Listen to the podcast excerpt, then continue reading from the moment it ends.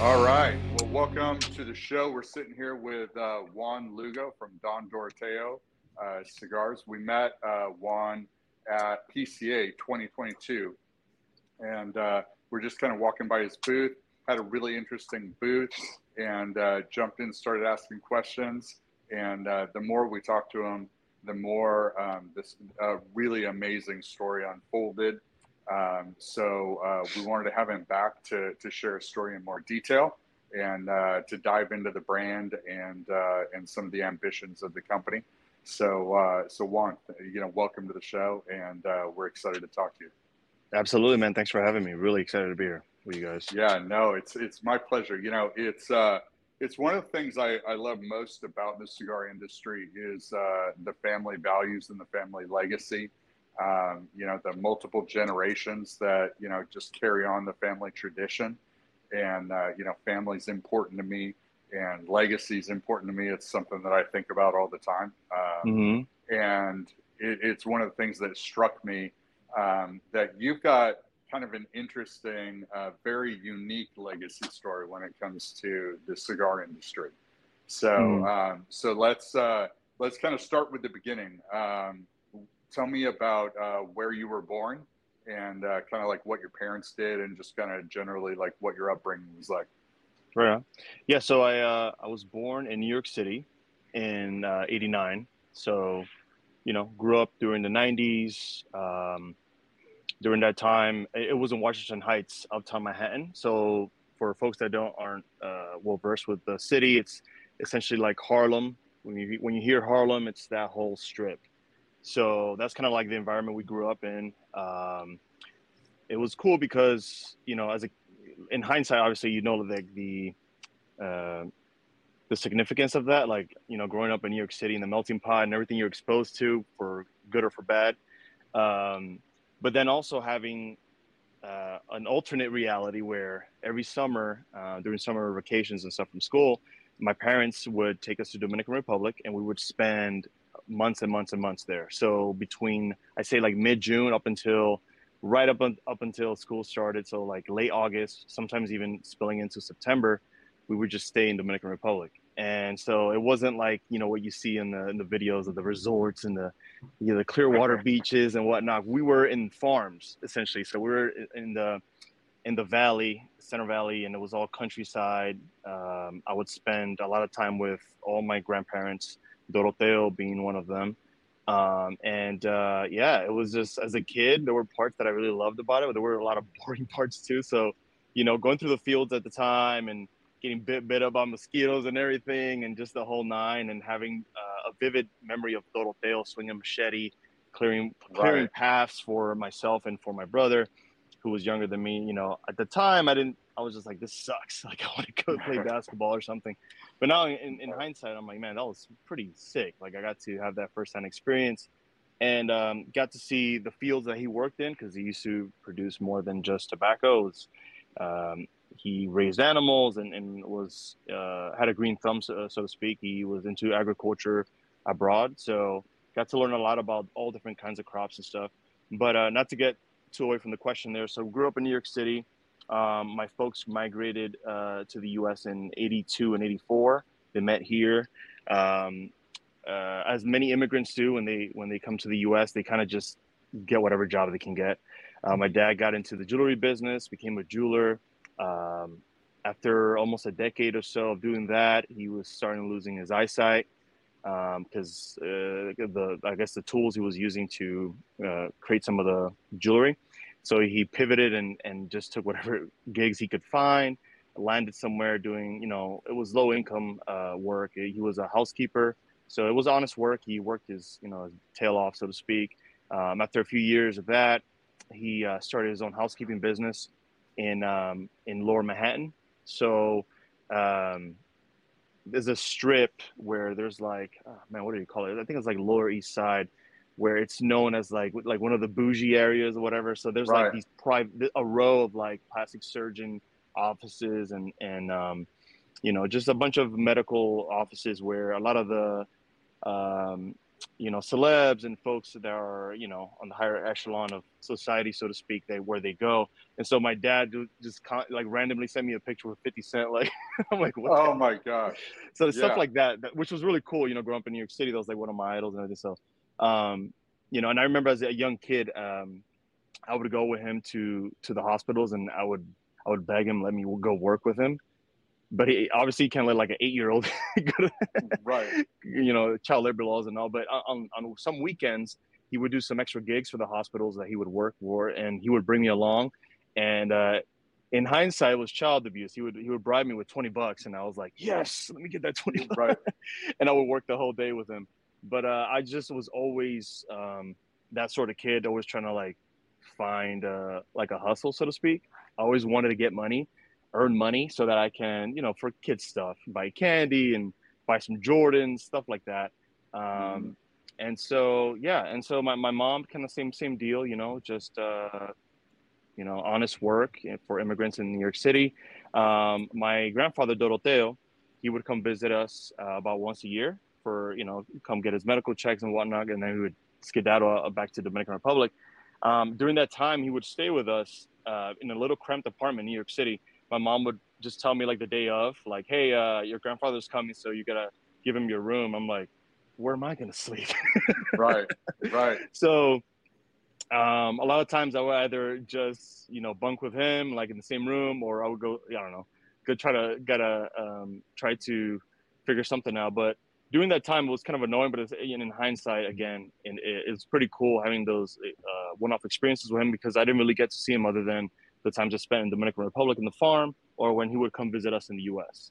Um, as that I got older, around let's say um, adolescence, around like eight, nine, ten, um, I remember he would take us to the the park, uh, play basketball, whatever, and he would always just watch from afar, and he would smoke either um, out of a pipe. He would smoke andullo, so his own tobacco that he would harvest in Dominican Republic, or he would smoke um, some box presses that he would roll himself and uh, he would that was his, his, his jam. So that's that's his one vice, and that's what he always did. And I remember like you know after every time he came to visit, he always had those those box presses. And eventually, I got to the point I was like curious, and I was like, "Hey, Grandpa, you let me? Um, can I can I try that?" And you know, I'm like nine, ten years old, and he's like, "What the hell's wrong with you?" like, no, you can't try this. Yeah, it's for adults only. And I'm like, okay, cool. And then uh, I just kept asking every day. So every day I kept asking, and eventually one day he finally let me try it, and he, he made me swear I wouldn't tell my mom. First thing I did when I got home, obviously, was brag about it. Uh, so how I, so how old were you? Because th- this is you, you actually beat me to it. Because during the podcast, we always ask everybody the same three questions, and and I skipped over them because like we already know each other, but. Um, it's it's you know do you remember your first cigar when was it what was the story do you mm-hmm. remember your first drink of alcohol? What was that story? And do you remember your your first time shooting a firearm? So okay. so since yeah. since you beat us to the punch, like dive into those three just to derail you a little bit. Yeah, yeah I, lo- I love that. Uh, that goes with the whole ATF theme, right? Yeah, right. Yeah, that's cool. So uh, this was my first time smoking a cigar. I didn't do it properly. It wasn't cool. I wasn't suave. How old were you? I was, I was, like nine years old. okay. Did so you inhale?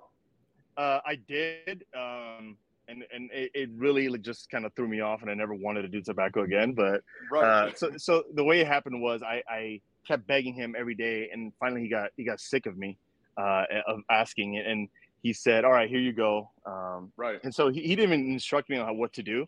So the first thing I did was exhale, and I so I blew it essentially on the cigar, and it just he's like, "What the heck are you doing?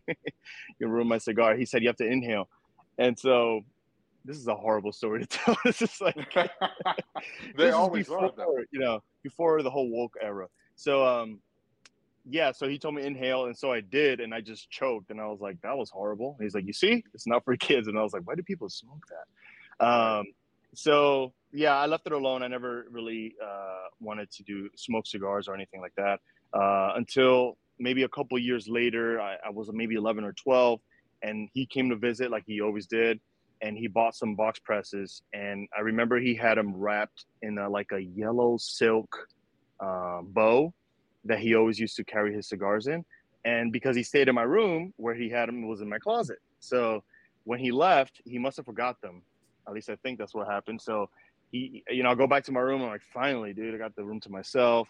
Go to the closet, and I'm like, ah. I see the like it was a stack, like maybe six or seven of them in a yellow bow, and I was like, oh, shit, what do I do? Do I tell mom? I was like, no. So, no. so I hit him. I hit him, and then I kind of just left him there for a little bit. And then a couple days later, I was like free, whatever. My mom was like working, I think, and I just cranked open the window. You know, New York City, like where in the house. Yeah, I was a kid. I see, see, I thought yeah. you were going to piggy, piggyback on the whole entrepreneurial side that you're always trying to make money, and I figured you were going to go sell them to sell each them? of your buddies no. for five bucks a piece, and you all lit up in the alley or something. No, no, no, not this time. so, so I did. I wanted to try these out myself, so I just cranked open the window and I just leaned out, um, and so I just lit one up. Didn't know what I was doing, obviously, and I just inhaled and exhaled, just kept doing it. I was like, eventually I'll like it. and so uh, it worked. I did a big mistake though, because I left, I let, I smoked it uh, about maybe a third, and I left it on the on the windowsill on the outside. Uh-oh. Uh-oh. And uh, fast forward a couple days, the weekend, uh, our ritual was like every Saturday morning, my mom would put on some salsa, like blaring through the house, and that was like my, my cue, like it's time to clean. So um, we started doing our, our, you know, cleaning our rooms and stuff and and whatnot. My mom goes in my room and she's about to, you know, Windex the the windows, just clean them up, and she sees that and she's like, "What the heck?" And then uh, I try to play it off smooth and say like, "Grandpa must have left it there. That's not a good move." Something like that, and and uh, she she must have told him or asked him like, "Hey, did you leave a cigar in the on the windows?" Like, no, I would never do that. You know, I always go to the right. park with the kids. And so she came back to me, and obviously, you know, at that point, I was, you know, I was busted. I was busted, but um, uh, I gave her the rest of the cigars, and that was that. So that was my first time and second time smoking cigars. Um, uh, alcohol, man, this is it's sounding like a CPS poster child. Are you gonna say like when I was five? All the best childhoods are, man. Yeah, yeah. We're Dominican, man, so we're known for like partying and stuff. So that's kind of like how, what our, our bringing was like. Um, so in Dominican Republic, the laws are very lenient compared to the U.S. Like I remember going to clubs and stuff like at 16, 17, and I'm like just try to act like a like a grown man, give them my ID, and they're like, "All right, you're good." Yeah. And then I was like, "It worked," but really, what it is is they know you have dollars. They're like, they're gonna spend money. Like, right? Let them they don't care. So right. Like, yeah. So it's crazy. Uh, so I think uh, first like real drink where I, I, I got buzzed was probably like 13, 14. I was right. uh, we're having like in a the, family in, in the, the, U.S. Dominican or it was in the U.S. Yeah. Yeah. So we were having like a family gathering, and um, my family, big family. So Doroteo had eleven kids. So oh, I have eleven uh, aunts and uncles, and all of them have a gang of kids. And then when we get together for cookouts of family reunions, it's we throw down.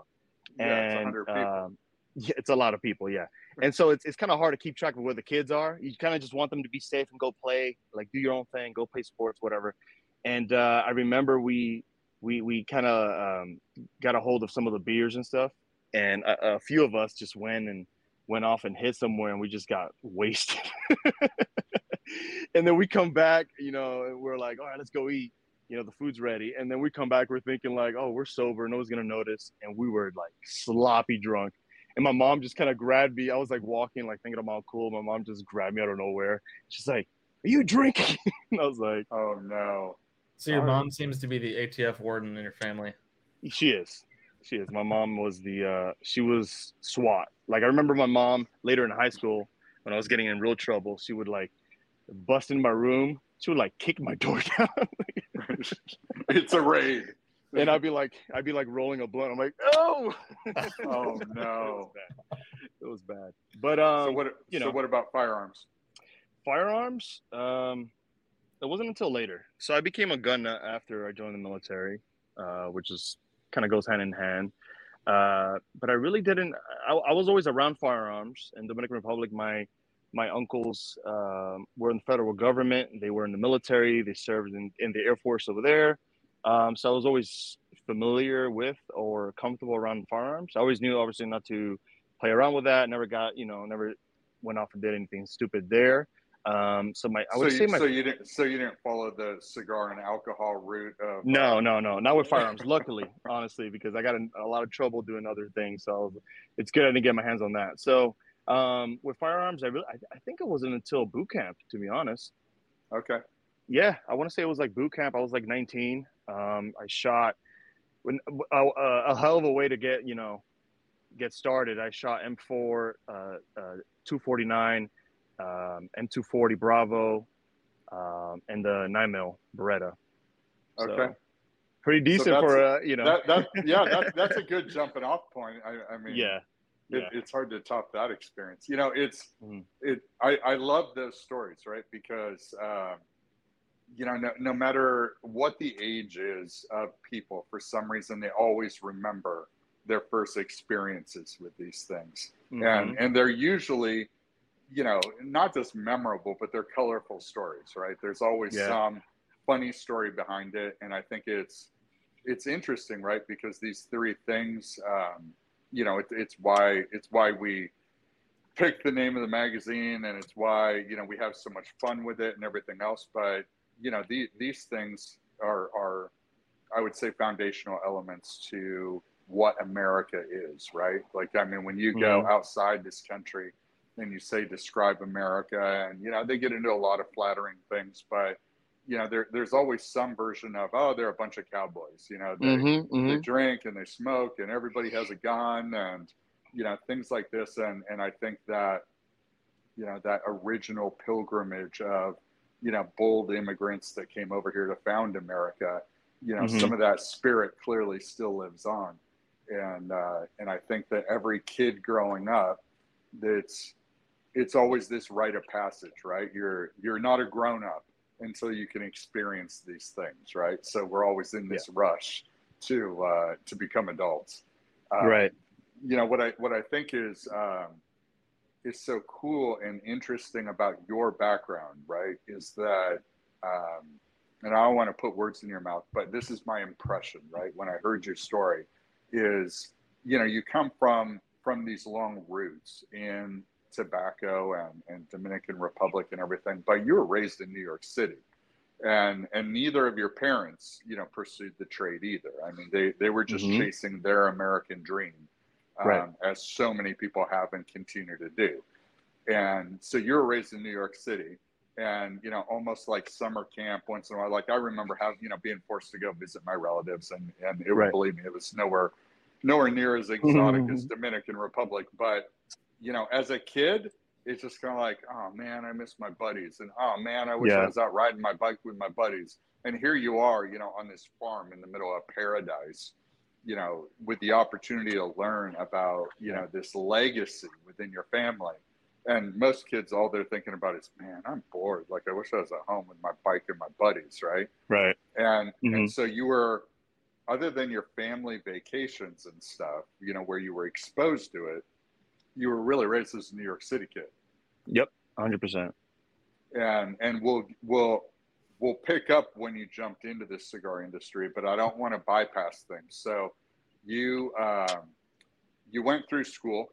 Um, you you know you you were probably I'll, I'll i'll give you the credit. You turned out fine so you must have been a good kid at least half the time we won't talk Mhm. about your mom's raids on your bedroom doing god knows what um, but you eventually graduated high school and um, what made you join the u.s military So I actually dropped out of high school, uh, but uh, and that's a long story. But I was pretty much playing hooky for my whole senior year, and then come time of like prom, which I know my, my dad knew. I was like, if I was gonna be excited about anything in school, it was gonna be that and homecoming and whatnot.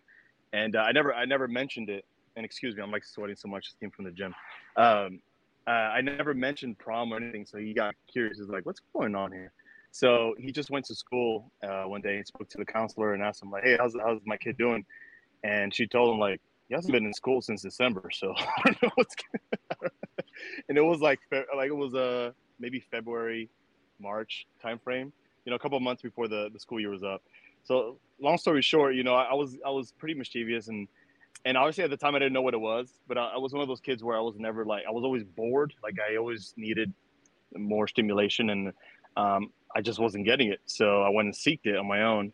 Um, but eventually, I went back to to school and I graduated, thankfully, and they let me back in. Um, my cousin Aaron, who's actually running, uh, he's director of operations in Dominican Republic. Uh, all the everything with the factory, as far as quality control, um, leading all the folks at the, at the farm.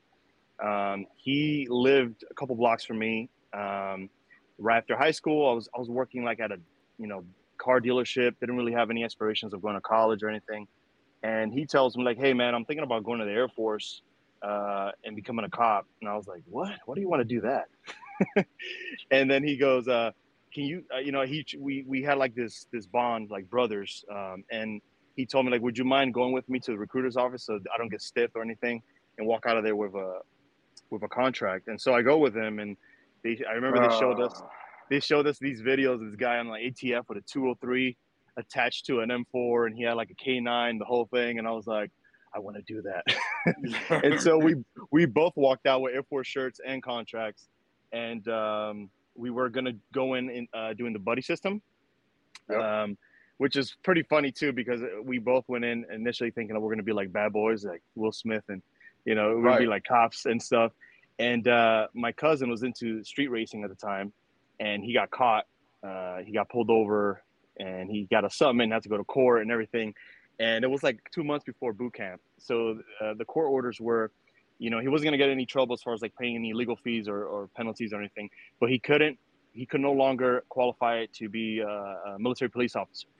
So I had to go in as an MP and he went in as a chef. It's, oh my god. yeah, man. But it's it's pretty funny though because, you know, I, I gave him so much crap for that. I was like, dude, like I'm out here pulling 12, 14 hour shifts and you know the grueling sun, just walking around with M4, you know, in the flight line, and you're over there flipping steaks, getting paid the same amount as me. Um, but he actually went and deployed to Iraq. He went to Balad Air Force Base, Air Base Right. rather, uh, and I actually went there too. So it was pretty cool to, um, you know, along the way we we crossed paths. So even though we Right. kind of split and went our own ways in the Air Force, we would just run into each other in random points in our career, which was pretty awesome. Um, yeah. Okay. So, uh, so you did your time in the military. You served America. We appreciate that. Um, and then, so then when you got out and and you're back home, uh, what do you do then? Um, so just to touch on the tobacco piece, because there were instances and um, that were pretty uh, instrumental, like l- left imprints, you know. Um, and I didn't obviously even know this until in hindsight, looking back. When we went to um, when I deployed to Iraq the first time, I went to Al Asad, uh, Yep. just an, an hour, forty-five minutes to an hour away uh, from Baghdad, and um, it was a dry base, so we couldn't drink. So on July 4th, they gave us, I remember like yesterday, they gave us two non alcoholic beers. And I'm sitting there in 105 degree weather and I'm just looking at my sergeant like, dude, really? Come on. On Fourth of July, yeah. yeah, on Fourth of July. So uh, we would go and and and um, we would go drink or smoke in, in, in some bunkers. So um, uh, some buddies of mine, uh, we were off and we went to some bunker that we claimed. Essentially, we pop we had some little pop up chairs and stuff, and we just sit there and and the only thing we could get our hands on was cigars. And Right. you know the embargo doesn't really they don't really care about that in Iraq. So we had Cuban cigars. So when I really first started enjoying cigars, because it was my only outlet aside from working out, it was during deployment. And you know, and I, I, actually I, just I was gonna say, like our, our magazine's greatest following is bred in the military. Anybody who's Yeah. Mm-hmm. deployed develops their love of alcohol, tobacco, and firearms being deployed in the military. Mm-hmm. hundred percent, man. So there were a lot of a lot of cool experiences like that um, throughout, you know, that that four year uh, period. After the military, um, I was very eager to get out. I wanted because I had a vision, I had a goal. Um, after my four years, I wanted to um, go back to Iraq as a as a contractor. So Okay. and I had a, I had a couple buddies that were already doing that. So I, I, I hit up all the you know um, popular names, Blackwater, and they Right. were like, "No, buddy. Yeah, yeah, you're in the Air Force. Yeah, you're, No. you're Air Force. Like you had, you, had a, you had a couple cute deployments. That's cool, man.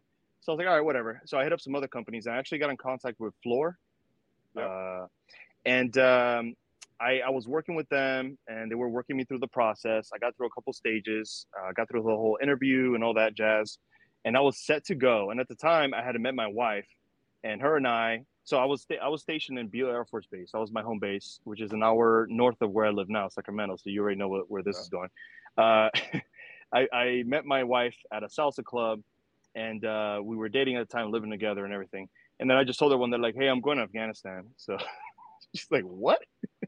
Yeah, yeah, yeah. I'm going to the. I got a contract to go to Camp Leatherneck in uh, Afghanistan. I was super stoked. A couple of my other buddies were going too, and at the time I was maybe uh, 21, 22, and you know they they told me it was going to be like 90 grand tax free, and at the time I was like, "That's that's a lot of money. That's awesome." Oh yeah, yeah, and the money. Yeah, and I'm like, "It's Call of Duty. Let's go." right. Uh, and obviously, you know, looking back, I'm like, man, I was a shithead. so right. You know, um, unfortunately, so I did you lose. Go? I didn't. I didn't go. Um, so I, I, I, you know, I was talking to my folks about it because I didn't want, you know, my my relationship to to influence my decision on that. As much as I loved my my wife and everything, we were just dating at the time. So um, I kind of wanted to follow my own path and you know the goals I had Right. set. And just talking to all the people, you know, around me that loved me, I was just, you know, I came to the conclusion that I already had the GI Bill. You know, I did get injured a couple times while I was serving, so I am technically a, a service-related disabled vet. Um, and uh, so, you know, I, I figured, okay, I- I'll. It's always there. That opportunity is always there. I had my military clearance, my my security clearance for a couple more years. So I figured, Right. I said, you know what? Let me get, let me let give school a fair shot. I was never really good at school. You know, I dropped out of high school. Everything. So I already had that, you know, that bitter relationship with with uh, the educational system. Um, but I, I I earned it in the military. So I said, the least I could service I could do for myself is to actually put myself through the school and and, and try to work it out. So I, I went through community college and for two years, and I, I after two years I started taking a liking to it. Um, turned a leaf there. I started doing you know jobs that appealed to me at the time. I was a gym rat, so I started personal training, um, and then I did that. And then uh, you know I moved to Silicon Valley. I was, at the time I was living in Sacramento. I, I moved to Silicon Valley with my my wife. Uh, at the time, uh, she was going to nursing school there, so I. I I, uh, was, I was getting ready to transfer to a, a four-year school, so I did so at San Jose State University. Um, while I was there, that's really where I, I uh, took off, like you know, on my entrepreneurial pursuits. I was working at a gym, Gold Gym specifically in Campbell, and it was it was insane, man. Like the the people, the traffic that would go in there, you know, the folks that would go in there was it was nuts. Because you're thinking like it's a meathead gym, you know, it's not you're not gonna really have exposure to a lot of people that you want to have exposure to. But that's that was contrary to the the truth. You know, like the WhatsApp CEO would come in and he would pull up in his G wagon. Next day, he'd pull up in a Ferrari, and I'm like, what the heck? Like, and I would see Yeah. all these people from from the tech world, and then I just, you know, I saw dollar signs, and I was like, I just got immersed. I said, I need to, I need to learn, you know, as much as I can here. Um, so I started digging around and joining different groups and stuff, and then um, I started um, getting intrigued with the whole uh, mo- mobile app development. So I, I started uh, putting together a plan to start developing mobile apps for uh, gyms, fitness facilities, because I, always saw like a gap there. Um, members will always complain. I was the front desk and, and personal trainer, and members would always complain like, "Hey, the app's not working, it's clunky, whatever, has has bugs, has issues." Um, and so I figured like, okay, I have a problem here. People want it. Let me see if I can find a solution for it. I'm in the melting pot of engineering. You know, like come on. Right. So I got one of my buddies um, who was Pakistani, and he told me, "Hey, I got I got tons of relatives, friends back home that could help us build this thing." And so I uh, I did a couple Zoom calls with these guys. Um, I would get off my shift from the gym around like 12:45 a.m. Go home, uh, clean up, and then do a get on the computer, do a Zoom call. And I had class the next morning because I was still going to university. And I would get on a call with these guys for one to two hours every night, and we figured it out. And we built a first MVP. Um, and so we started pitching it to all the different gyms. I got like 19 gyms that said no. They said kick rocks, and then finally I landed one. And uh, we did that for like three years. Uh, I was working with this gym in particular, and essentially what I did was point of sale. Uh, I was taking percentages there, ad revenue, um, all kinds of things. Uh, while I was doing that, I was um, hearing a lot of buzz about cryptocurrency, uh, Bitcoin Okay. this and Ethereum that. And in fact, one of I, I, I ran into an issue with the app at one point where I was, I, there was a specific bug that was like, it was the whole user experience was getting decimated. Like the, the it just, it was giving me like panic attacks. I was like, oh, this is like going to be the end of my business. And I would try to get a hold of my folks in, in Pakistan. They, I couldn't get a hold of them all of a sudden. And Right. weeks and weeks went on. I'm like, you can't have bug issues, the same issue for weeks and weeks. Like, you know, folks are going to delete the app and they're, that's it. You're done. Yep. And so I finally get a hold of them, and they told me, "Sorry, man. Like we've been actually pivoting a whole uh, business model. Uh, we're gonna get away from developing apps. We're gonna move into cryptocurrencies." And by this point, I've been hearing that, you know, left and right. And again, going back to Aaron, my my cousin in Dominican Republic, who's running the farm, he comes to visit me one uh, for like six weeks. Um, he's he was living in the East Coast at the time. He comes and visits me in the Valley, and while he's there, he has two laptops. And so I, I see him every morning messing around with two laptops, and I'm like, "What are you doing?" and he's like, "I'm in the I'm in the dark web," and I'm like, "The what?" Oh, so he start no. he starts explaining that what the dark web is and all this jazz and yeah you know all, all the the crazy crazy things that that that you find there and i remember uh, seeing uh, bitcoin the little logo and the ticker like the price action and it just fluctuates it goes like this every single day right. and i remember just asking him like hey man what, what's up with that like how does that work what is you know Right. why, why is that going down? Are you losing money? Like, what, what is it? Did you buy something? And so he explains the whole, on a very high level uh, manner, he explains the whole mechanism of how Bitcoin works. And at the time, it was hovering around, I want to say like $900, uh, Okay. eight to $900. And then I said, uh, oh, can you help me buy some? Like, I just want to buy uh, like anything, even if it's like a hundred bucks or whatever. I was a student at the time, you know? So um, I buy a couple hundred bucks worth and then it goes up within a week. And I'm like, that's weird. I was like, let's put some more money in there. Eventually, like within a couple weeks, I put like a couple grand and I saw it go up like 3x. And I was like, this is crazy. Like, you know, Yeah. like this, this is going to zero. This has to be a scam. So I pull out that money uh, and then I just watch it and it continues to go up for the Right. weeks and weeks and weeks. And this was summer of 2017, May of 2017 that I started. And so by the end of that year, you know, it climbed upwards of 20 grand. It was hovering Right. just under 20 grand. And uh, by that point, I was hooked. So I came to that point with my mobile app where I was more intrigued with this. So I just pivoted towards that. Um, and I've been doing that since. Uh, I still do that, you know, to this day. Um, and uh, yeah, so that that's kind of like the journey prior to cigars. That's what I've been doing. And so uh, so this so so now we come to that that pivotal point right so you you found something that you're passionate about you're you're clearly successful you're you're probably you know thinking back to those early days as a front desk and trainer where you're seeing g wagons and ferraris rolling up Yeah. and everything just going damn i want a piece of that and now. You're a successful trader in crypto and you know you're you're you're being successful everything else but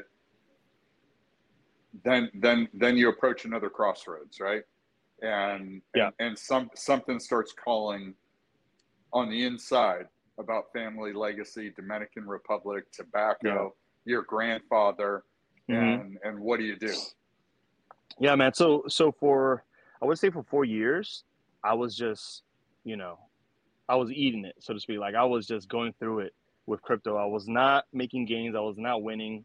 Um, I picked up a, another gig at Costco. So I was always like I needed to work and just I always wanted to be busy and, and do and, and be productive. So I went and got a part-time job at Costco. I was making like 21 grand a year and I put every single cent into crypto for three years every single every single cent like a madman and all my friends and family my wife thought you know they thought I was nuts. And i believe them to a degree of like you have to be a little nuts to kind of have that kind of conviction with anything.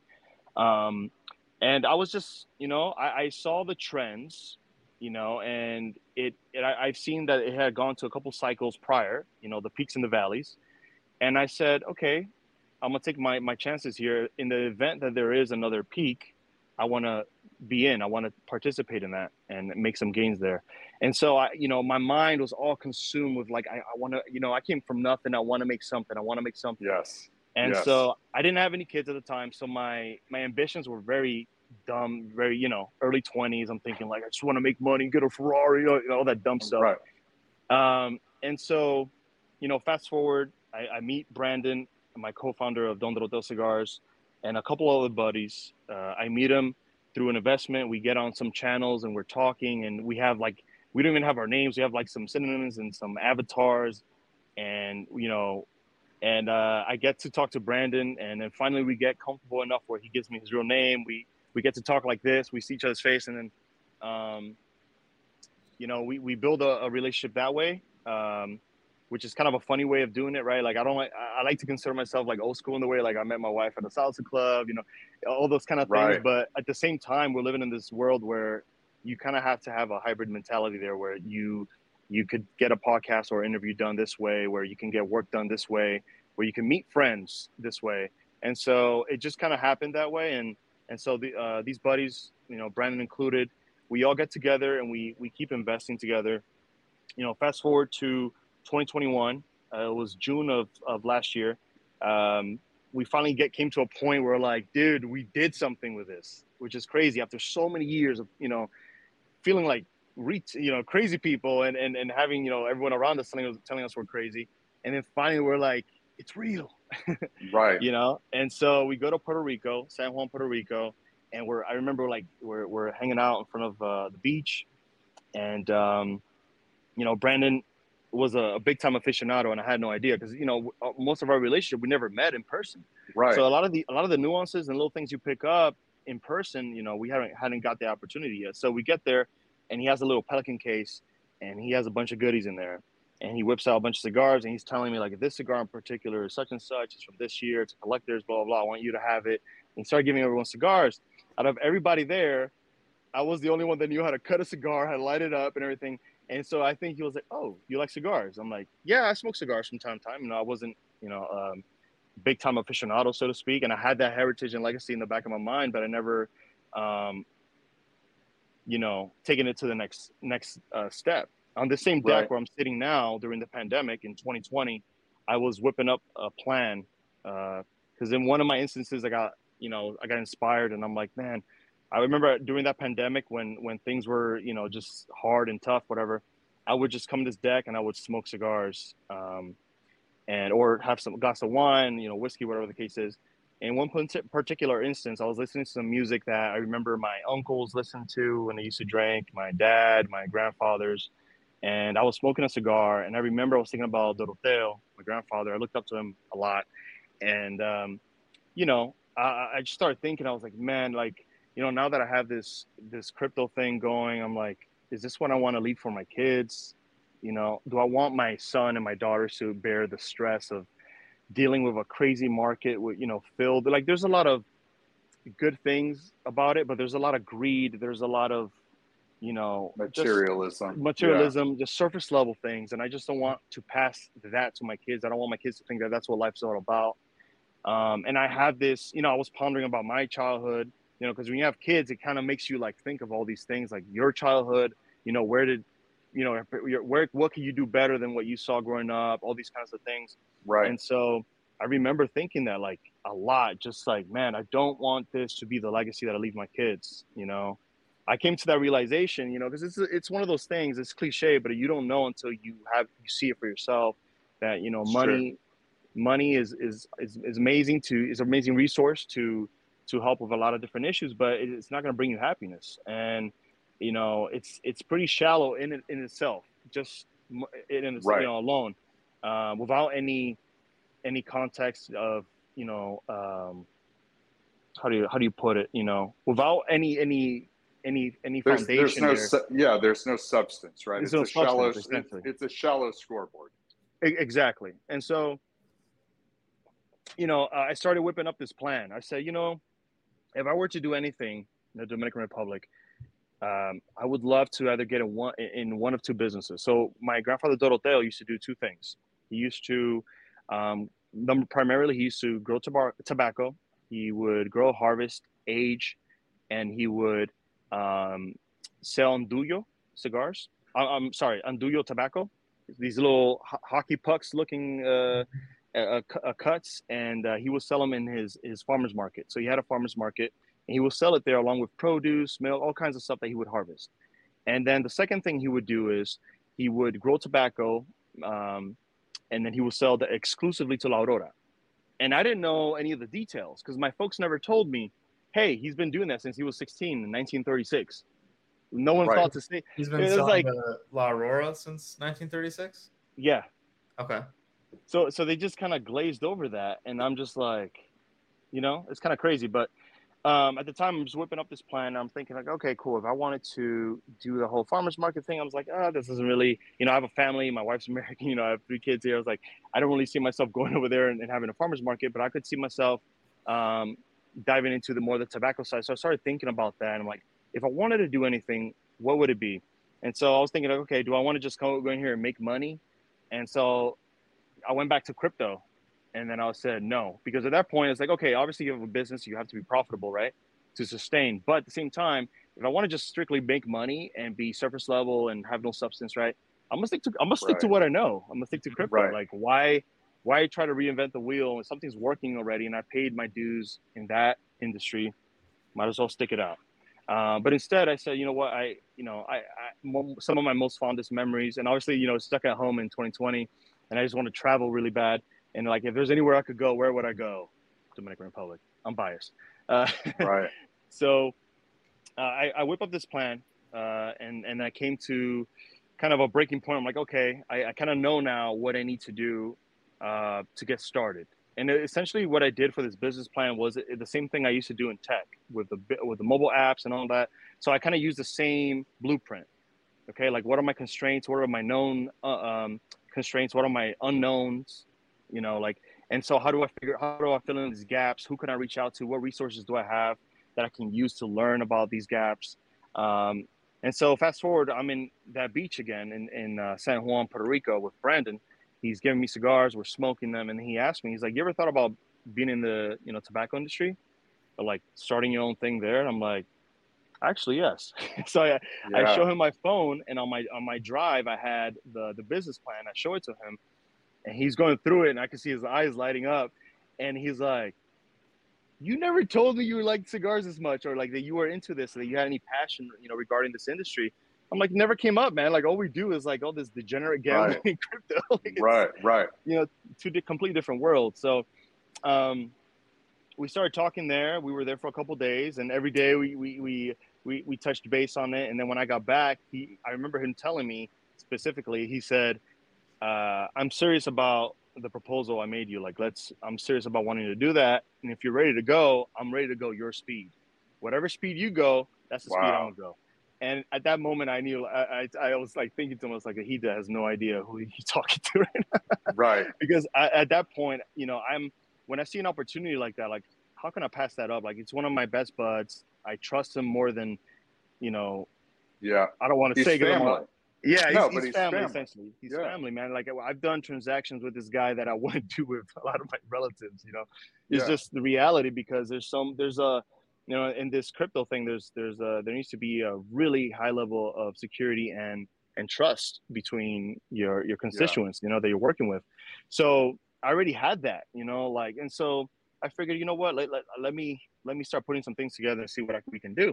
Um, so going back to the constraints right the unknowns and, and where i can go to get fill in this gap. So when i got back I, I started making calls to dominican republic got with all my aunts and uncles um, and I, I started asking them questions like who did uh, grandpa work for? I knew it was la aurora but i didn't know to what degree. So like you know was he a small time producer a big time producer whatever the case was? Um, come to find out he was one of the biggest producers of tobacco um, for la aurora um, his cousin guillermo was his name he was the the, distri- um, what do you call him? I guess the the liaison for La Aurora, Yeah. who would go to all the farms. Yeah, the broker. He would Yeah. go to all the farms and he would collect the harvest and and do the whole transaction, facilitate the transaction for the farmers. Um, and so I, I came to find out my grandfather only worked with La Aurora exclusively. So I said, okay, let me call them up. So I just went on Google, found their number, and I'm thinking like they're. I'm expecting the same thing from like building the apps. Like I'm gonna get, I'm gonna do 20 phone calls, and 19 of them are gonna be, hey, go, you know, go Right. yourself. So, so, so Right. you call up the main number, the receptionist of La Aurora answers Yep. the phone, and, Yep. and you proceed to tell the receptionist this Yeah. really compelling story to try Yeah. to get to somebody in control. right. And she and I remember doing that, and she goes, uh, "Who are you?" and I'm like, you know, who can I talk to if I wanna if I wanna do business with La Aurora? And she connected me with the right person. You know, we did a couple emails back and forth. Eventually, I get their phone number. I call them up, and they were very welcoming and open to the idea. Uh, I told them the whole story, just like I did here, and um, they they said, "All right, we need to do some vetting." So they got back to me a couple days later, and they said, "All right, everything checks out. Let's talk. Uh, what do you want to do?" And I told them, like, I want to have a farm just like my grandfather. I'm from New York City. I don't know jack about farming, but and I'm not gonna. I, I told Brandon, you know, when we go in here, and then in this industry, we want to be authentic and just be real. Like, I don't need to be a No seasoned BS. farmer. Yeah. You know, I, I don't need to be a seasoned farmer to have a passion for something, for cigars. Um, so I said, you know, I want to I want to grow tobacco. I want to harvest it. I want to process it and everything, and I want to sell it to you exclusively. And what do we need to make that to make that happen? And so they opened up all the resources to us. Um, they gave us agronomists. They gave us uh, greenhouses.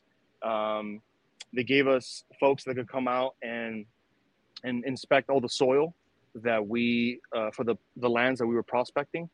Um, I had my fingers crossed for one plot of land. Uh, it was my my father's land where his family's where he grew up as a kid. This is where I used to go during those summers when I lived Right. in New York City, and we would go and play hide and seek and just mess around and stuff. It was all barren. Um, it had like mangoes and plantains, like wild things just growing, coconuts, but never any tobacco there.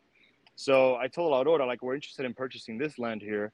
Uh, could you go and inspect the soil and all that? So they took samples, um, and lo and behold, they came back and they're like, this land is very fertile. It's really good because it's been barren for so many years in such a fertile, you know, environment Right. in the Jacket Valley of Dominican Republic. They're like, this is good. Like we could do some work here, but they- said the only factor here is you got to find some water. So we had to find a natural source of water. So this is where the games begin, so to speak. Like we're all the, right. we we start hitting the walls. like Um, you you so you realize like you know i mean you've been doing this now for a li- well actually not all that long but a year, just one but year. that, yeah but that said like when you say all this out loud you realize how crazy this is right? Yeah, you know I, I mean that this this is the american dream right? That you know people with just this passion and this clear vision it's why i love this story so much right?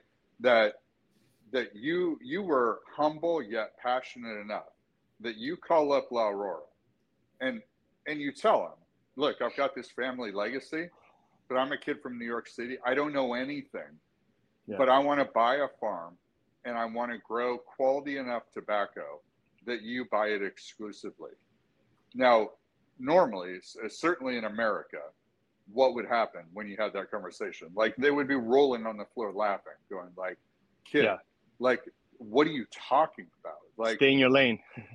yeah exactly you Yeah. you just said you know nothing about this and Mhm. and you just want to buy a farm use our resources like why if, if we're using all of our resources why don't we just go buy the land and do it ourselves like we don't need you Right. for anything and yet they opened their doors and shared their resources and and and here we are What was Yeah. it like?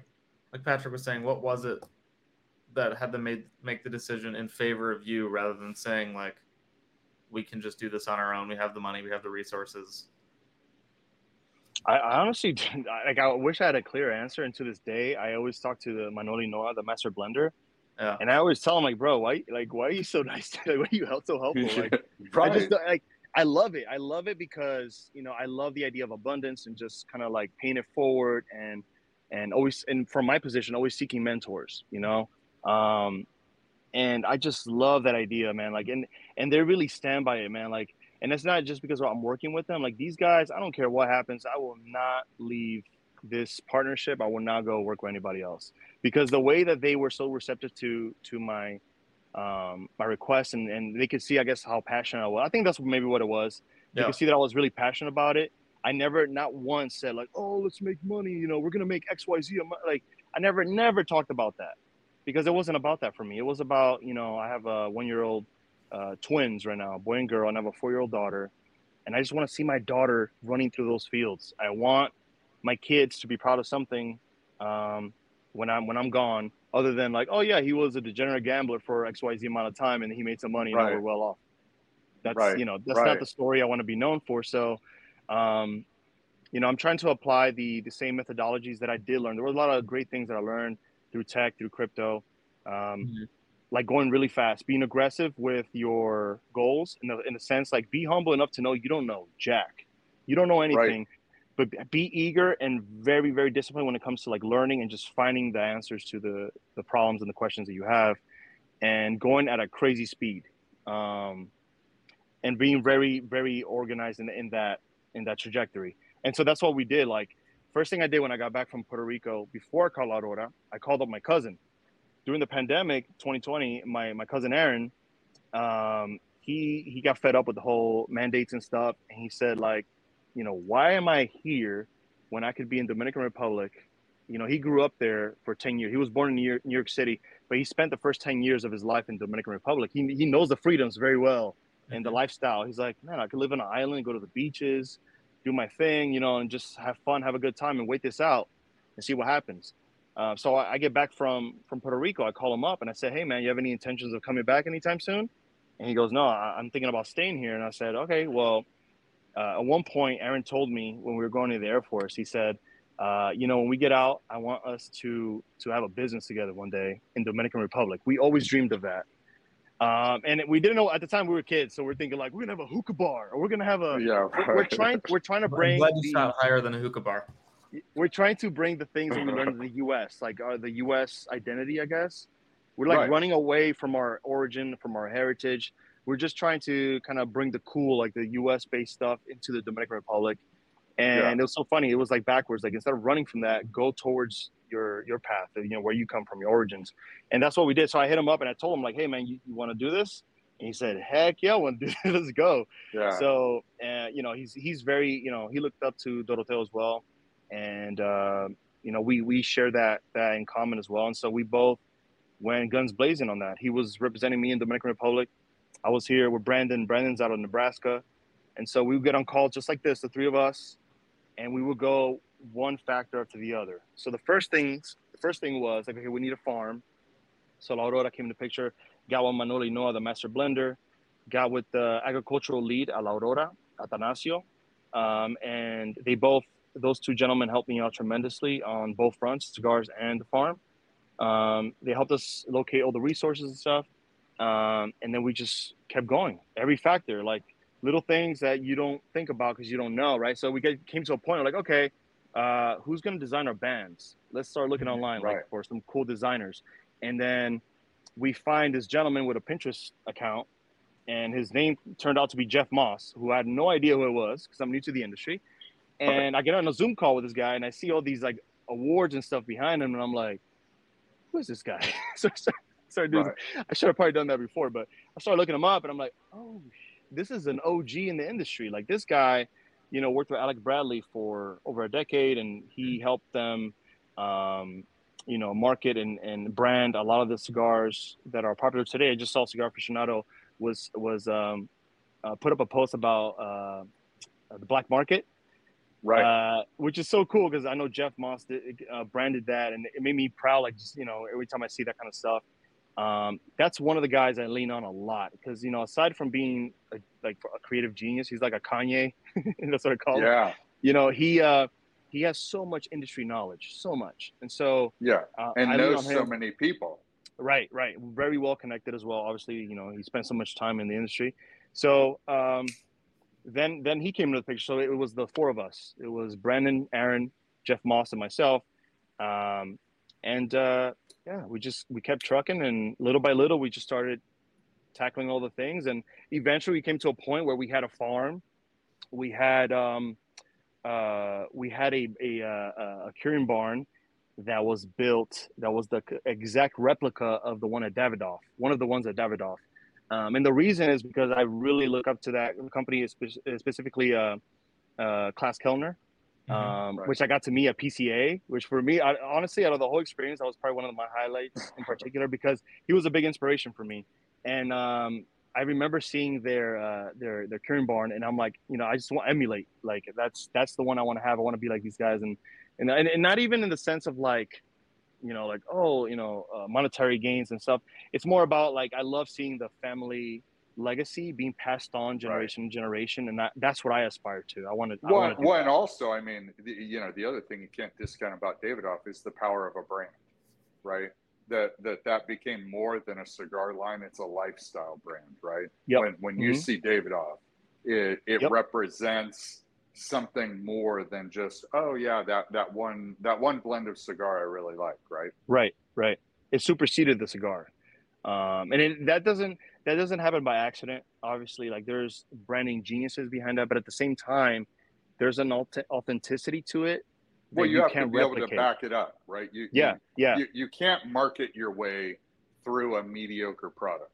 Exactly. You know, at some exactly. point, you've got to back up the hallmarks of the brand, and and, and mm-hmm. consistently, mm-hmm. year over year, product after product, um, you, you you know you can't disappoint. Right, and and even even if you have a good run, and you're able to you know again lean on the the branding geniuses and whatnot eventually you know the people are going to see you for what it really is. You know the truth always comes out. So um, but long story short i got i got to meet him at, at pca you know um, when we were getting ready to launch we are like okay where, where are we going to launch? So i just started i started looking at all the biggest events and i'm like what's the biggest event? Pca that's where we're going to launch so that was good no go ahead alec PCA 2021? 22. Oh, okay. Where we met you. Yeah. Okay. Yep. So, mm-hmm. yeah, but keep in mind, like we're we're looking at basically, you know, a 12 12 ish month window. You know, yeah, from right. from you sitting on a beach in Puerto Rico with your buddy to PCA. That's to, crazy. to now you you own a farm, you're making cigars, you have a brand. Mm-hmm and you're launching it at the biggest cigar event in the world. Yep. And we had a harvest. And you had a harvest. We had a all, harvest. All in a 12 harvest, month, yeah. yeah, in a 12 month period of time. Insane. Like, and, and that was one of the proudest moments for me was, uh, and I was nervous when I was flying to DR. Like, I, have been seeing all the drone footage. Aaron is really into the tech as well. He would send me drone footage on WhatsApp. We would communicate just like this regularly, like every every other day or so. Um, keep me informed what's going on with the with the workers, what's going on with um, the crop, all that, all that jazz. And I was pretty nervous because even though it looked great on footage, I'm just thinking like, oh man, like you know everything's come to this moment.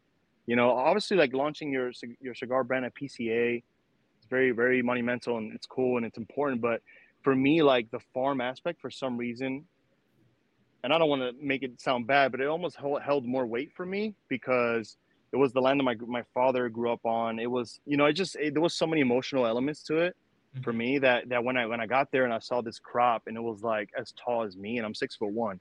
When I saw that, I was like, dude, like this is insane. We did this. Like, and and I just remember yeah. seeing Brandon's face and he was just like, and I just leaned in and I I I, I held him and I and I I just told him like, hey, you remember when you told me you're ready to go my speed? I just I was waiting up to tell him that. Uh, right. And he he just started laughing. He's like, dude, you're a, you're a maniac.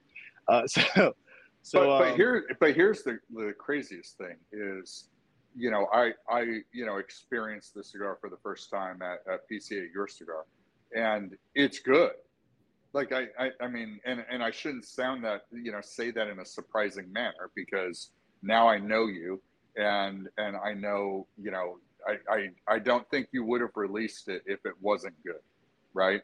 It, it's one thing to grow a crop, right? I, I, mean, we experiment with a vegetable garden in the backyard, and sometimes when we're really diligent and everything else, you know, you pick the you know the vegetables, and it's like, oh wow, these are really good. These are better than what you buy in the store.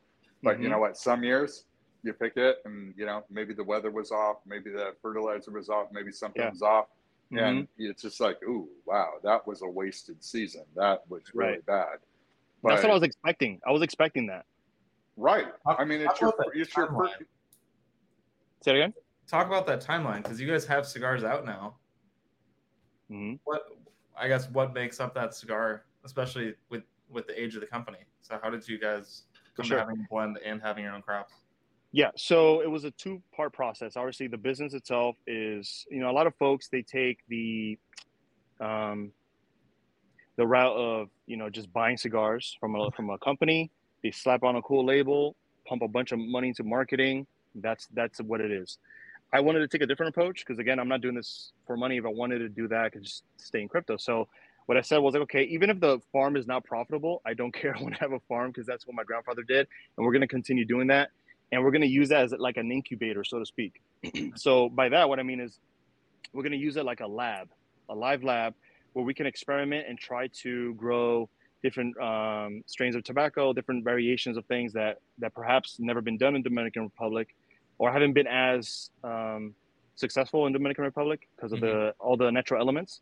Um, so you know, going into that first season, I thought it was going to be, you know, I thought it was gonna you were gonna be completely underwater uh, from from the right. farm standpoint because I did not expect to have that much tobacco, good tobacco, to you know growing um, and be able to harvest it. Because one thing is growing the tobacco, the other thing is okay, cool, it looks it looks pretty and everything. Once you start harvesting that and you're bringing it into the curing barn, that is a whole dance. That is like man, that's when you really earn you really uh, gain that respect for for the industry. The people that are, you know, growing their tobacco, harvesting it, aging it, all vertical, and they are releasing these cigars. Man, that is such a such a cool thing to to go from A to Z in that that respect. Um, I knew that we couldn't do that in the first year. Like mm-hmm. you know, with an ambition of launching within the first year, there's no way that I was going to you know, put my grandfather's name on a cigar that was, you know, made it compo- composed. Yes, oh, composed of tobacco that was harvested, you know, within, you know, uh, under a year. Three months um, earlier, yeah. It, yeah. Exactly. So, so essentially, the the agreement that I did with Aurora was, um, we will harvest tobacco, work with you exclusively. We'll only sell to you. You tell us what you need, and we will grow that. Um, you, uh, they will then use that for their blends. So they take it to because they have the the vertical integration. They, are the oldest company in the Dominican Republic, so they right. they have all everything they need to make sure that that tobacco is then um, properly aged and and feasible for other other um, uh, brands, right? Um, so so that's essentially what they're doing with that tobacco. Uh, we we planted seeds, or rather, we transplanted seeds from the greenhouse in late November, and we had the harvest in the same week as ProCigar in Dominican Republic in February. So that was, I want to say wow. February 24th or so. That's um, mm-hmm. And, uh, and, and so like throughout that, that short window of time, we learned so there was, it was like a crash course because every day it felt like there was a fire you had to put out. Right. Right. And so Aaron would call me and they're like, dude, it's been raining for like three days or four days straight. And it's just pouring like in, in the Caribbean, it just pours. And so you know, I'm like, okay, what does this mean for the tobacco? I would get with the agronomist, I would get with all the folks, and they're like, you need to do X, Y, Z. You need to make sure you're putting fertilizer. You need to make sure you're you're doing, you know, this and that to ensure that the, the, the crop doesn't um, get oversaturated, and then it dilutes the the the, the uh, quality of the, of the of the crop. And so, in the beginning, you know, uh, we would have the agronomist come out a couple times a week uh, from La Aurora, and he would say, man, this is looking like like wrapper, man. Like this is amazing that you're even able to do this in the in the first season. And then as the weeks start going on, you know, we're we're we're getting hit, inundated by all the elements, right? Whether it's like just a dry period, uh, whether it's you know just flash floods. we're on a slope too.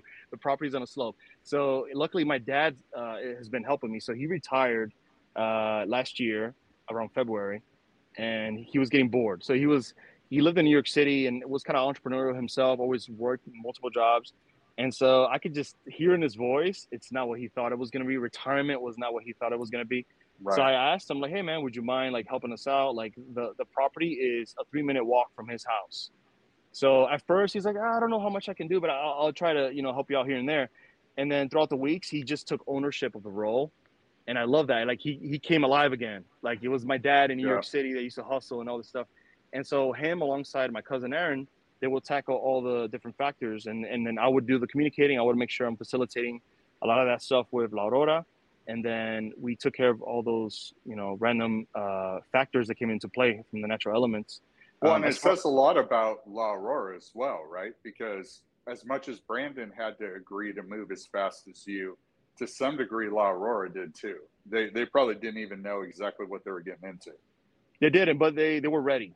That's one thing I'll say about them. And one thing I came to really appreciate because again, this is new to me, so I didn't really understand. Like, okay, when how many companies like La Aurora of that stature, you know, like work with uh, how many clients do they typically take on? How many people? How many partnerships do they make? How many folks do they help uh, create brands, sub brands? You know, mm-hmm. and they're I believe they're one of the ones that have the lowest uh, count as far as like how many how many partnerships they have. So they actually have a lot more time to allocate to each relationship. Yeah. Um, yeah. To nurture to nurture that, those relationships and, and help us along the way, help us grow. Um, to the extent where not only were they helping me on the uh, agricultural front, but also with the cigar, right? So yeah. we're putting together the blends. So the way I, that I was going to ask. So so mm-hmm. tell us about your launch blend. What mm-hmm. what makes it? What? How did you come to pick it, and what makes it so special? So what we did there was uh, again leaning on, you know, folks that have a way more experience than me. I got together with Jeff Moss, a creative director, um, who had a seasoned palate. I'm 32 years old. He's been smoking as long as I've been alive. So, you know, for me, I'm like, okay, cool. Well, you know, that's definitely something I got to have to. Uh, I can't I can't ignore uh, aside from you know creating all the marketing and branding and stuff. I got with Brandon, got with uh, Manolo Inoa, the master blender, and a few folks that he uh, master blender uh, um, opened up to us. So uh, when we flew out there, uh, he would have us, you know, try different things, meet different folks, and we got to meet different folks in the industry that, you know, mutual relationships. And one thing that I loved, it was like the minute we joined and we were a partnership, it's like, all right, you're family now. So mm-hmm. we're gonna help each other out. Everything you need is that, you know, whatever you need, you let us know. And so I told him straight up, same thing I'm telling you guys, like, I'm from New York City, man. I've, I've smoked cigars, like a handful. Like I don't really know what I'm doing here, but I, I I'm really passionate about, you know, uh, honoring my father, my grandfather's name, and I don't want to have him roll in his grave mm-hmm. over a cigar that's not worth a damn. So um, when we started putting the blends together, Brandon was really adamant about the Sumatra uh, grown in Ecuador. That's that's one of his uh, guilty pleasures, so to speak. Like he always talked about that, and so obviously being my partner, um, even though I was running a lot of the stuff in the farm and whatnot, like you know, it, it, we're like a brotherhood. So um, for me, that was like, okay, a guaranteed thing. Like, okay, let's make sure we, we implement that some way we can make it work. Um, and so we had um, Manolo Inoa give us uh, blends that had a combination of the Ecuadorian uh, Sumatra. Um, Brandon also wanted Nicaraguan in there. Uh, and so we tried different things. There were a couple of them that we tried that they just, uh, even for someone that's not seasoned like myself, uh, smoking cigars, you could just tell like, okay, this is not something I. If I'm not gonna enjoy it, man, I'm not gonna try to sell this to anybody. This, you know, this doesn't right. make sense to me to do that. So um, as we were going through the different variations and stuff, we started just doing the process elimination, and then eventually we came to a point where we were close to to the cigar we have now. And then at that point, we had like five different variations of that, um, pretty much just the compositions. And uh, as far as like what, particularly with the filler, because the filler is the most intricate part there, where we have Nicaraguan, Colombian, and Dominican uh, tobacco. Um, the the wrapper and the binder are uh, Sumatra grown in Ecuador. Um, so when we came to that piece, that's where Jeff Moss came in, and he, he this is where his OG status shined. Um, we were smoking together, and he would he strictly just took a cigar, and he was like, you know, the, in order to really understand like what the makeup of the cigar, you can't just look at the cigar, you know, and just be like, okay, cool, let's just smoke it.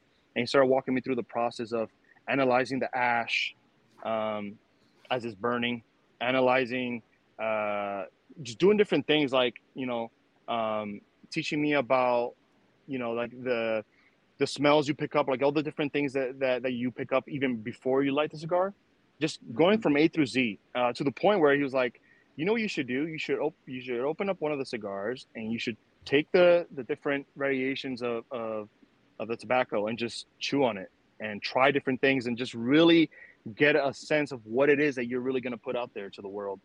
Um, and so I remember I was sitting right here in this deck and I, I would go to local cigar shops. And when I was here at home, my wife would just walk out. She's like, "What the heck are you doing?" and I'm over here looking like a surgeon. I'm just like um, dissecting just, cigars. Yeah, and just taking notes on things. Uh, and at the time, I'm like, look, dude, like I, I am green as it comes, and you know, for a long time, I was just chain smoking. I was like, I feel like I'm just a chimney. I don't really. I was frustrated because I wanted to right. Um, curve the, the learning curve. I wanted I wanted to, uh, to cut that, but obviously, there's something you can't. You just there's you, you, you have to go through it. You have to go through it. Um, so I just what I did was like, okay, I can't rush um, time. But what I can do is I could try to smoke more frequently, more cigars, and just try to really pick up on different things based on what you see, um, the critics say. But at the same time, like it's very, um, what I don't know exactly how to put it, but it definitely it it, it um it influences the way you perceive the the notes. So, if, for instance, if somebody says like, "Oh, this is nutty," and you could really taste leather and yada yada, when you smoke it, you're like, "Yeah, I could really taste that." You know, so Right. I, I did a lot, a lot of, a lot of things like dissecting. Actually, was for me was the best way for uh, to really pick up on the on little things. Um, but really, that's not consuming it from a smoking standpoint. It's just picking up on the notes, like um, the flavor Right. profile. Um, and so when we came down to the last five cigars, uh, different variations, um, Manny said, "Hey, I want, I want to, I want to show you something." So he pulls out uh, a cigar and he's like, "I want you to add that into the mix and just smoke them." He, he didn't give me a band. He didn't tell me anything about it other than Sumatra, Ecuador, Nicaraguan, Colombian, Dominican. That's all. Um, and when we were smoking together, Brandon, Jeff, and myself, I remember Jeff smoked this cigar, and he he was just looked at me. He's like, "If you want your 90 plus rated cigar, that's the one." And so I said, I was like, "Okay, that's the one." and so, Right. you know, and that's what it was. And you know, perhaps that's not something that, from a marketing standpoint or branding standpoint, a lot of owners will own up to, but that's how we came to that conclusion. And for me, it was a matter of I want to honor my grandfather. I want to make sure that if I'm going to put something out there to the world, it's going to be something that he would be proud of, and we Right. actually enjoy the smoke. And so, you know, we're we're kind of like in an echo chamber. Like we're telling each other, like this is it. This is the you know, this is the next best. Like this is good. A really good cigar. Um, the the real truth comes out when you put it out there to the the ether, right? So when Right. we go to PCA, I was thinking like, all right, we're new kids on the block. I'm not lying about my my journey here or you know about you know my palate or whatnot. Like it is what it is, and this is what we are. And then you know I'm, I was expecting people to be kind of like, you know, whatever. We see brands come and go all the time. Mhm. Um, that didn't really bother me because I've always been really persistent in any endeavor I, I, I had in the past. And I've seen the success of just sticking it through, being in the tunnel, so to speak, feeling failure after failure after failure, and then eventually getting on the other side of that. So I knew like, okay, I'm in this tunnel now. I just, I, I left a successful one and I just entered a new one and now I'm starting all over again. And that's fine. And I, and so we went to PCA, you know, it was a huge surprise to have folks come up to us and like, this is great. I love it. I was just like, oh man, that's like affirmation. And yeah, it made everything so worth it. Like, uh, you know, firstly, seeing the crop in person in Dominican Republic in February. And then secondly was PCA. You're not Yeah, only a that- new brand. Oh, sorry. No, go ahead, Alec. I was gonna say you're not only a new brand because you're right. There's a lot of new brands that pop up and then just disappear, or they don't get the respect of the industry, or the product just isn't good because they they come in and then they pay someone to make a cigar, and they have no investment in it, whether it's the legacy and story behind it or the product itself. It's very detached. But you guys got the involvement and trust from a brand like La Galora or La, Aurora, um, and then you have the legacy of your family. So you came in with roots on day one. and I, I leaned on that a lot. Like aside Yeah. from having the confidence from my co-founder Brandon, who's a serial entrepreneur, this guy, you know, he's done any everything in between tech and agriculture. Um, he he has farms in in uh, Nebraska. He you know he's obviously in tech with crypto with me, and and so leaning on him, leaning on Jeff, but also leaning on my family. One of the beautiful things that happened in this journey, going back to the trip in Dominican Republic, um, I, I put together a little cookout. We roasted a pig, in a very Dominican style, and Mhm. and we had a family gathering, kind of like the one I was explaining from my childhood. Right. We had it in the so where Doroteo had his his a farmers market. Um, his house was right next to that. Right now, that's my aunt's house. She uh, he passed it on to her. My cousin Aaron lived across the street, so his house is across the street from from there. So we went there to film that, to to capture all that, and then afterwards we were gonna do a uh, um, a cookout and and kind of you know just talk about Doroteo. I was gonna I gave a speech and, and just to honor him and, and thank everybody for supporting me in this endeavor and trusting me with his name. Right. Um, and I was taken back, man. Like there were, you know, like pe- people were just really like leaning in, and like there's some there's some footage that I put out there um, from that uh, from that event. It's on YouTube all over our page and stuff, and you could see a lot of the my my relatives, a lot of my aunts and uncles and cousins just rejoicing, just super happy. and it really got to me, man. It wasn't, and like I didn't think that was gonna happen, but it actually got to me, and I was like, oh, like I was starting started my speech, and I started, my voice started to crack a little bit. I was like, oh no. Yeah. And uh, yeah, man, it's just you know, it really hit me like the how profound that is to be able because you could say all day like, oh, we have a legacy of yada yada and 86 years and all that is cool, man. But it's like when you see your family back you up and be supportive of that and really be happy and proud of what you're doing to honor him and the rest of them, right? Like that for me was was everything. I felt like at that moment I was like I, I accomplished what I wanted. This is what I want my kids to have. Yeah. You know? Well, you know, it's um I uh I I, I am a lover of authenticity, right? Because I, I, I feel like um you know society just keeps moving more and more towards materialistic shallow things and Yeah. and keeping score on the wrong scoreboard you know that that you know I, I grew up poor as well and you know all, all around me you know you see signs of you know what's defined as success right you know the guy Mhm. drive up in the g-wagon or the ferrari or wearing the Right. rolex or whatever Right. it happens to be and you're like wow i see the respect that guy gets and I re- I see the lack of respect I get because you know I'm I'm riding a bicycle and you know wearing you know clothes from Sears Roebuck, Right. and wow I you know I, I aspire to have that someday, and so you know I think when you're young, you know your your American dream is just the scoreboard of money, right? I, you know I I, I want to be a millionaire, I want to be a billionaire, I, I want to have all these things, because Mhm. then I'll get all that respect, and then I'll be happy, right? Right. um, you know, you mentioned something earlier that that I agree with wholeheartedly. Having kids um, changes all that, and and from the second my daughter was born, our first child, um, the whole scoreboard changed, and then it just became about, man, how do I become the best role model?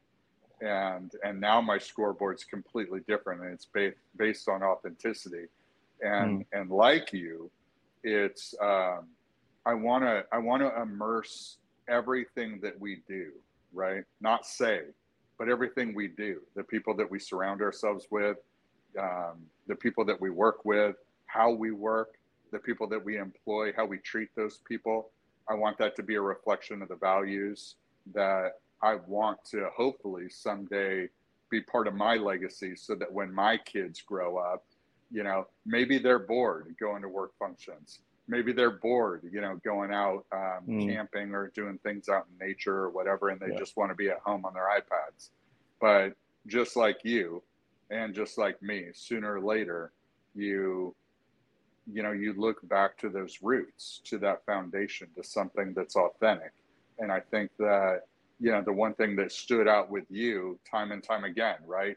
I'm sure it's why La Aurora opened up their doors to you right? I'm sure you weren't the first call to them over the decades, No. but but they they opened their door to you.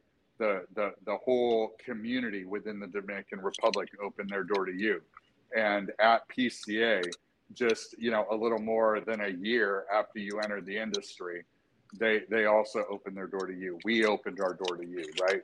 So Mhm. you know you're already you know you feel like part of the family to us and because it's authentic, right? You weren't just pursuing money and prestige. Because, like you said, you could have taken pennies on the dollar to your investment, bought bought some tobacco, hired a blender to wrap your band on whatever cigar he said was great, and been in the Mhm. cigar business. Right. But but that's not walking the walk, right? No. And I, so I knew that that that's a cash grab. That's what we call that in the in the investment world. And and there I see a lot of that and that's applauded in the investment world. You go in, you invest early, you get out, screw the founder, screw the owner, screw the partnership that you had, your word, it doesn't matter. You move on to the next. And it's kind of like the culture of not only the investment world, but also like the valley, Silicon Valley. It's kind of it's cutthroat. Um and it, and it, it um it encourages people to be more competitive and really stay on the ball and really deliver so that you don't lose that investor. But then the the it's just for me like also coming from the air force like i i hated seeing and from a from a tight knit family and then the air force as well. And the air force you know those are my brothers man. Like the folks that i i deployed uh, deployed with you know those are my best friends to this day Well, they're Um, they're authentic, right? Because you Yeah. you see it, not because they say, "Oh, we're brothers," but you Yeah. see your brothers stand in harm's way to protect you and to Yep. protect other brothers, right? Like Yep. that's the ultimate in sacrifice and authenticity. And and the same goes with the way that you started this out, right? It was it was your American dream, right? Yep. That that if when it's done the right way, you can have your cake and eat it too, right? Hopefully you Right. make a little profit, Mhm. um, more than enough to provide for your family and your needs, but but it's something more than that. Right. And uh, yeah, man, and that's it's really uh, surprising to me, like exactly what you're describing there. Like uh, I found that brotherhood here in this industry too, and I didn't expect that because I thought like, okay, it, you know, I come from the investment world. I see how cutthroat it is there. You know, I'm thinking here like it's an open market. We're all competitors, so to speak. So you know, um, you know, they're not going to be, they're not likely to help you out and try to boost you up when when you're their direct competitor to an extent. Um, Right. But it was it was the contrary to the T, man, to the T. Like obviously getting started, you have a farm, cool. You have your own cigar, great. Now import it to the U.S. Oh, you don't have a license, you're done. That's Right. that's that's a, a roadblock. One of the factors that we ran into, and who helped me? It was a quote unquote competitor. Yeah. We we hit we we met in person, we smoked, and then he you know the dude was like, "Bro, I got you, man. I'll help you out. I'll get you get started." And then when you're ready to, you know, get your own spot, your own warehouse, and all that jazz in the U.S., then I'll help you merge into that. And it's Right. like everywhere I go, man, it's like it's been the same experience. Even at PCA, Yeah. same thing. So few industries that you see that across the board, and then the people who don't play along with that and aren't in it for the community and the all boats rise approach, they stick out immediately. hmm And at PCA, like that was the first time we were there. You're seeing, I think more than because I've been to a lot of trade shows in other industries, and I've never seen an industry where you have owners of competing brands in each other's booths just hanging out. Right. That's all it was. Half the Mhm. booths we went to, it's the guy we're there to talk to, and then. But the funny thing is, you know, I, I mean, there's always the 800 pound gorillas in every industry, and and you know, cigar industry is no different. There's Mm. there's some big corporate, you know, conglomerates with CFOs and spreadsheets and and you know Yeah. everything else. But I think it's that that startup to middle of the road that's the majority of the industry that that I see those same values in in the other industries that this magazine serves. You know, you see you see that in the multi-generational trade within the firearms industry as well.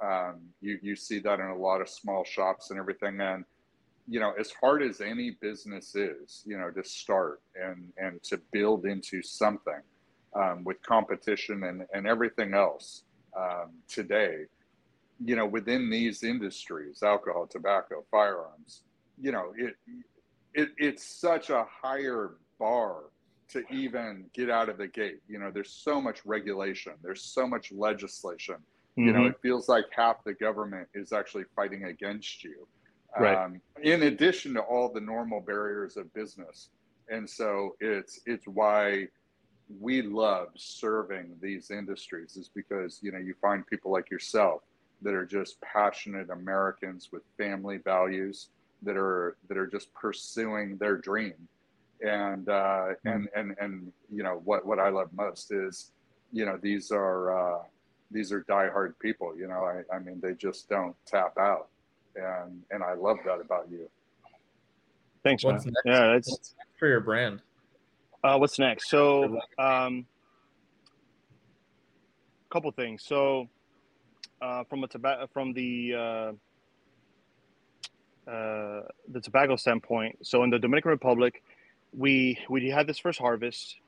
It was successful in the sense that we didn't we didn't succeed in in harvesting any any wrapper, but we had a heck ton, hundreds of pounds of binder, Mhm. uh, more so than even filler and we saw that he, initially we had the the makings. If it would have been someone with a lot more experience, uh, they could have put more, than likely harvested uh, some wrapper.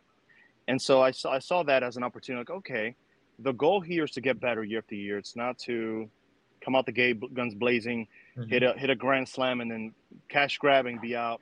It's Right. it's year over year, just a long term horizon.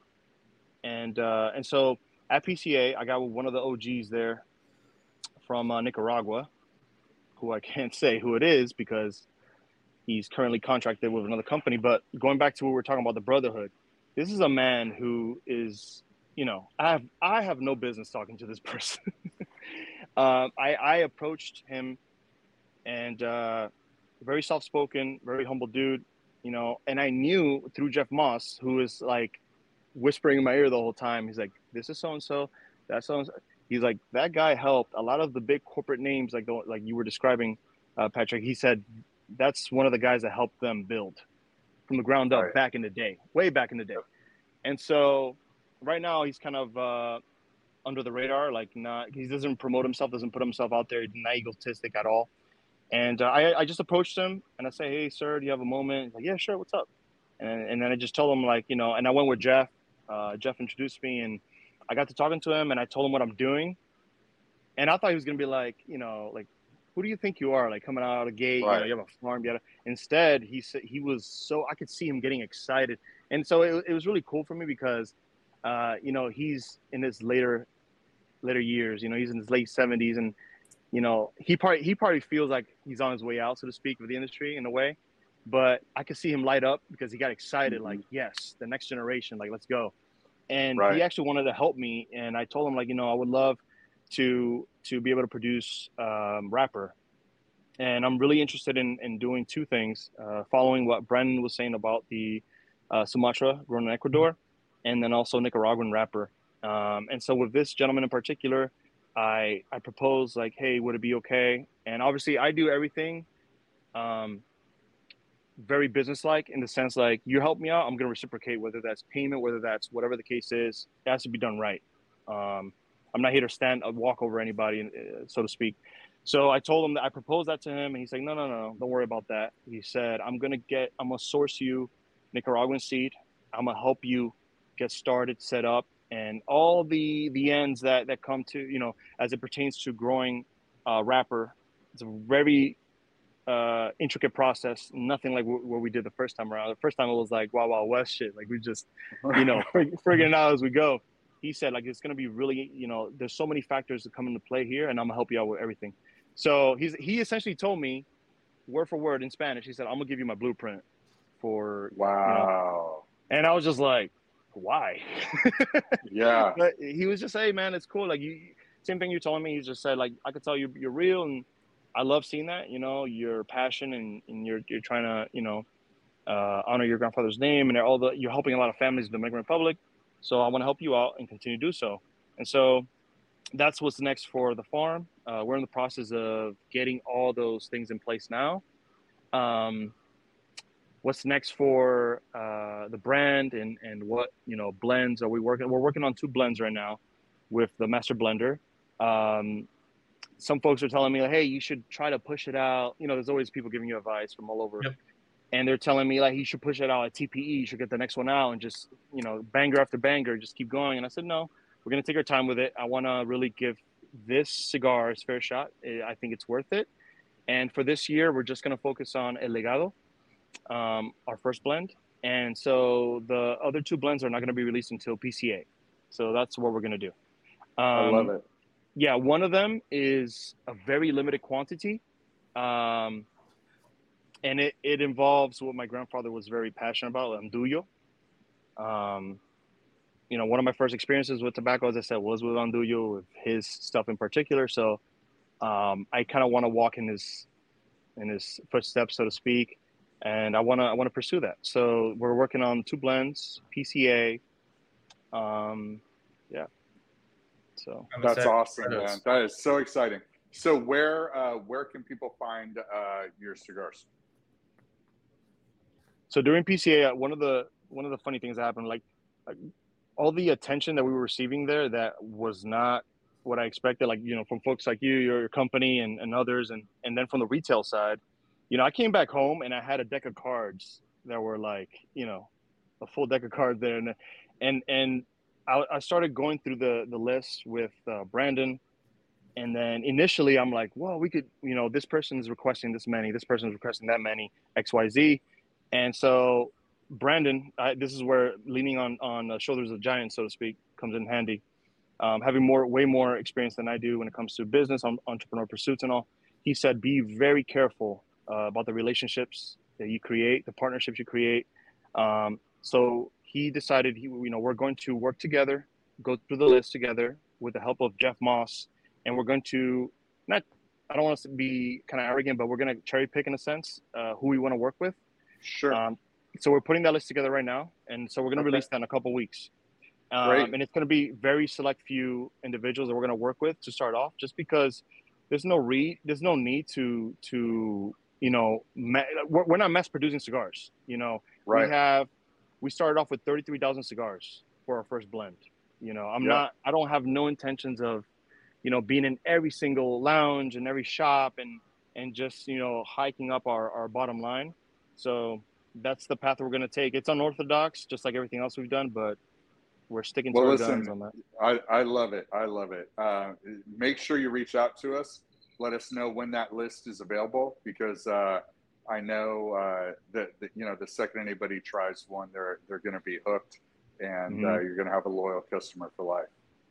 Yeah, man, it's that that was the experience, and that's what a lot of people told us at, at PCA. And I was the whole time I was just like, "What is going on?"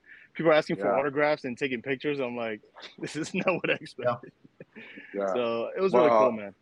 Well, I, I am uh, I am excited and uh, optimistic isn't even the word. Uh, I, I'm, I'm I'm confident and uh, look forward to uh, many many more chapters, many more discussions, uh, many more uh, discussions about uh, you know yet another successful release from you because I know sky's the limit for you. So um, Thanks, man. Thank you so much for coming on, for spending so much time sharing you know the details of your story, which I find, you know, incredibly inspiring. Um, as I told you when we met, we like telling um, stories about the American dream, and uh, you you are living it in spades. So uh, well done uh, for you and your family and your partners, and and certainly for all of us as uh, the benefactors of your hard work. Thank you, brother. Appreciate it. Thanks for having me on, man. I really love doing this. Is Thank you know, out of all my interviews uh, at PCA, yours was my one. My, my up there was my favorite, and I think it was more so. And I told you this uh, in a private conversation. It's more so than just, you know, like, all right, great, here we have another cigar brand. Yada yada. It's like, man, it tapped into other elements of my of me Yeah. that I I didn't think I would I would find there. And so I was hanging out um, with the vets. Uh, and we were just sharing stories and, and we were talking about how we're going to help them out with cigars also with, with crypto to help the vets that are deployed and then got to getting to meet you guys and then seeing what you guys are about and i'm like this is cool man you guys have like the whole you know hitting all the all the all the, the the angles there Well, we uh, we're we're we're excited to have met you, and uh, like I said, I mean, thanks for spending so much time. But uh, I, I think this is just the first chapter on many for both of us. So uh, so here here's to you. Thanks again, and uh, no doubt we'll be talking again soon. awesome brother thank you